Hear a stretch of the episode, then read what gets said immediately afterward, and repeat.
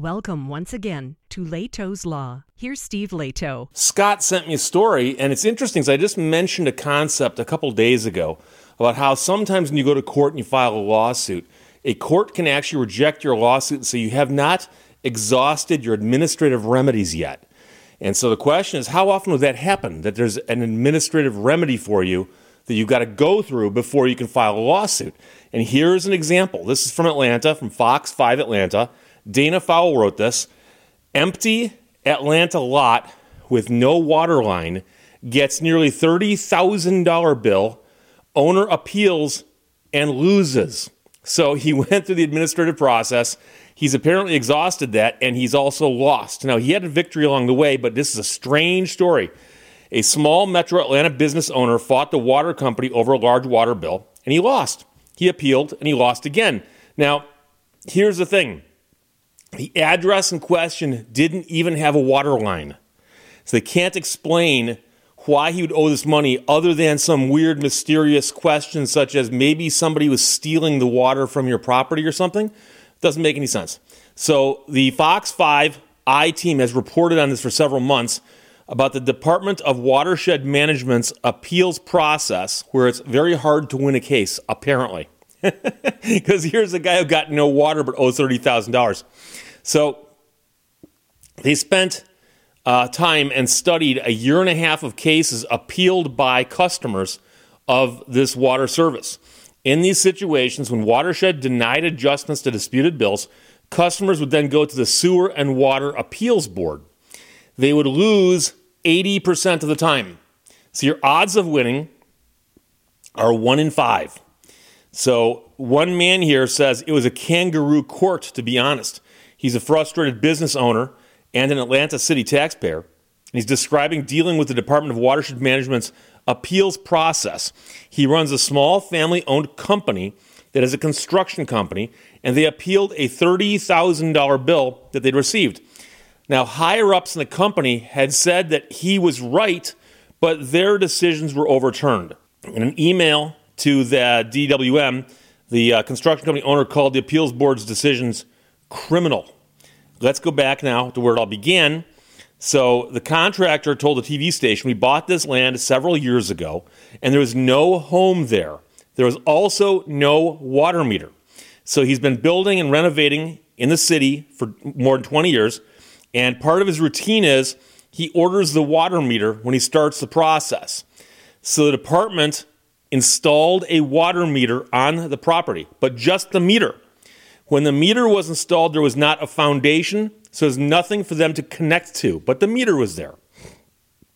It was two months before he began to build a home on the land, and before the dirt was even turned over, the water meter was apparently running. it's not funny, but it is. A month after the water meter was installed, they received an $8,899 water bill and that was supposedly for 305,000 gallons of water. Now, according to the EPA, the average family of four only uses 400 gallons uh, per month, but bills for an empty lot with no connection to the water should not be running up these bills, but they continued coming. So they finally added up to $29,669.43. The Department of Watershed Management sent someone out to take a look, and their notes indicated meter isn't connected to the house. Also, it said no leaks were found. When the water meter was finally connected in February to the newly built home's plumbing, the water bills dropped to $13.12. It sounds like the $13 bill is more accurate than, say, the uh, $8,899 bill for a month. Still, the Atlanta Watershed Management denied adjusting the bill. So the construction company filed an appeal, which they've got the right to do and he told the board, We never used water from the meter. We used water from the next door neighbor to rinse our tools, and that's the only water we would have needed.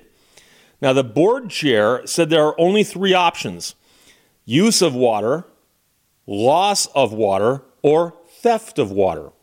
There's a period there when nobody's out there, you know, your workers are not out there, nobody's out there, and an unscrupulous character would know that you're working on the site you know how people are, they speculated.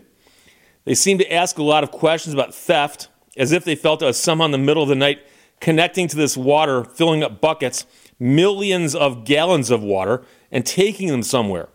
In a last ditch effort, after nearly a year of negotiating, the contractors appealed to a higher up at the Department of Watershed Management and begged them to review the board's position. Now, here's the thing they actually ruled in his favor. In an email from the utility, it was admitted that the balance was from a water leak caused by the department itself. And here's a quote from the email The prior balance on the account reflected water leakage that was the result of Department of Watershed actions. Once the leak was addressed and the account properly adjusted, the corrected balance of the property is $219.24. And again, that sounds more accurate than eight or nine thousand or twenty-nine thousand dollars. But that relief was short-lived. I got a phone call from the Department of Watershed Management that they have escalated this to someone higher in the legal department and says they will not honor the previous statement that he only owed $219. A spokesperson for the utility told the Fox 5 I team that was a mistake and that the nearly $30,000 bill still stands. Uh, they said there should not have been a request to rescind the original amount of $29,000. The amount of $219 was calculated in error. It is not reflective of the oversight that Watershed Management previously conducted. Clearly exhausted and angry from the process, the developer said, I'm a fairly calm person by nature, but this has gotten me. I feel like it's extortion. Now, the board said they weren't really sure what was going on here, but they hinted that they think there was theft. Someone was stealing the water, but they have no evidence of that and uh, no proof, obviously. Uh, one board member didn't seem happy with the decision to deny the bill. Uh, she even asked a city lawyer if the board could look at extenuating circumstances that could impact the situation, but she was told no. And then in the end, she voted to deny the refund. And she said that she did that very sadly, but she, she did it nonetheless. So the construction group can now take the case to Superior Court. And that's what I was getting at earlier is that there is an administrative process in place here. So if the guy had simply filed a lawsuit to get this bill settled at the very beginning, the court would have said, "Well, you got to go through the process of appealing that because there isn't a process. There is a process in place for doing that." And it makes sense that they want you to do that, but the sad part is that it really looks like these are designed for you to go in and lose. And I'm going to tell you right now, there is one other situation I'm aware of where people go in and lose. And what I'm talking about quite often is the informal hearings for traffic tickets in the state of Michigan. Because in Michigan, you can contest a ticket, hire an attorney, go into court, fight it, work something out, whatever you want to do. But if you want to, you can do an informal hearing with no attorney, and you go in and you fight it, and you lose. You will, you will lose. Now, you've got the right to appeal the informal hearing to a formal hearing. So it's kind of like they're saying, look, we'll give you one earlier bite at the apple, or whatever analogy you want to use there, uh, but, but you get this one earlier swing. Well, you're going to lose. And so I do know some people, and I've had people call me and ask me, they say, Steve, I got a ticket. Should I just hire an attorney right away? Or? I always say, if you've got the time, go in and do the informal hearing because you might get lucky. You might get a prosecutor's board one day and go, you know something? What are you here for? You got a clean record? We'll, we'll work something out. And they'll work out something with you that might be just as good as what an attorney can do for you. And I've heard of that happening. But I can tell you just from all the people I've spoken to, people with really, really good cases go in at the informal hearing and just lose. And I've actually seen these happen because I've been in court before while informal hearings are taking place, and I've watched what happens.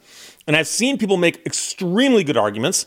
And then, of course, the, the, the police officer stands up and says whatever they say. And, and, the judge goes, Well, you know, it's a preponderance of the evidence balance here. Uh, and um, I got to go with the police officer because they are a professional observer. And so they say you ran that stop sign and you say you didn't. Well, they win because they're professional and you are not. So that's just how that goes. But you do that and you go to the next process, which is the formal hearing. And interestingly, formal hearings are often heard by the exact same judge who heard the informal hearing. I've seen a judge rule one way on the informal hearing and rule the other way on a formal hearing when there's an attorney present. And it shouldn't be that way, but it is.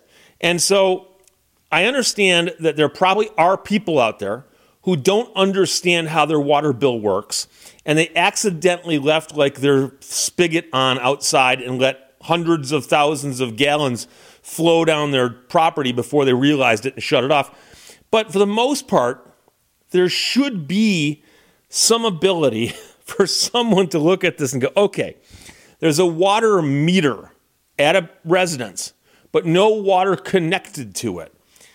It shouldn't be racking up any charges. It's kind of like if I tell you that I've got a meter and I haven't put it in the taxi yet.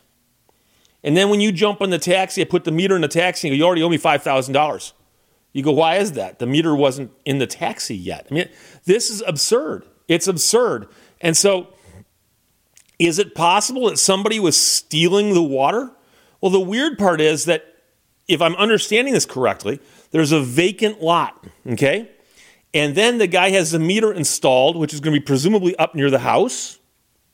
And when they connect the water, there's going to be a connection between the meter and the water that goes by down by the street. Isn't that how that generally works? And so that's how it works. Until that connection is made, it shouldn't be possible for him to be charged for anything. And so the way the story reads, that sounds like that's what's happening. So if that's what's happened, the fact that this appeals people don't understand that the absurdity of it blows my mind. But then again, it's a government agency, it's administrative in nature. You've got to go through it and try it. And unfortunately, it appears like it's just a gigantic waste of time, at least for 80% of the people who try it. So that's the scary part, but that's happening in Atlanta. Don't forget that Atlanta is the same place that's had buildings knocked down by accident, um, has sent notices to the wrong homes and the wrong addresses about demolitions and so on. And those are often different st- stories, even though they sound alike. But here it's an empty Atlanta lot with no water line, gets a bill for almost $30,000, and the owner of the property appealed it and lost. so now he may have to file a lawsuit to make that go away. And again, if you got to hire attorneys to do this, that's money just thrown out the window. And I understand. I apologize that I'm an attorney, but it's I, I don't control the water department in Georgia. So any place in Georgia. I don't control any water permits anywhere for that matter. So Dana Fowle wrote that. Fox 5 Atlanta ran it. Scott sent it. Thanks a lot. Questions or comments, put them below. Otherwise, talk to you later. Bye bye. Thank you for watching Lehto's Law. To find joy in work is to discover the fountain of youth.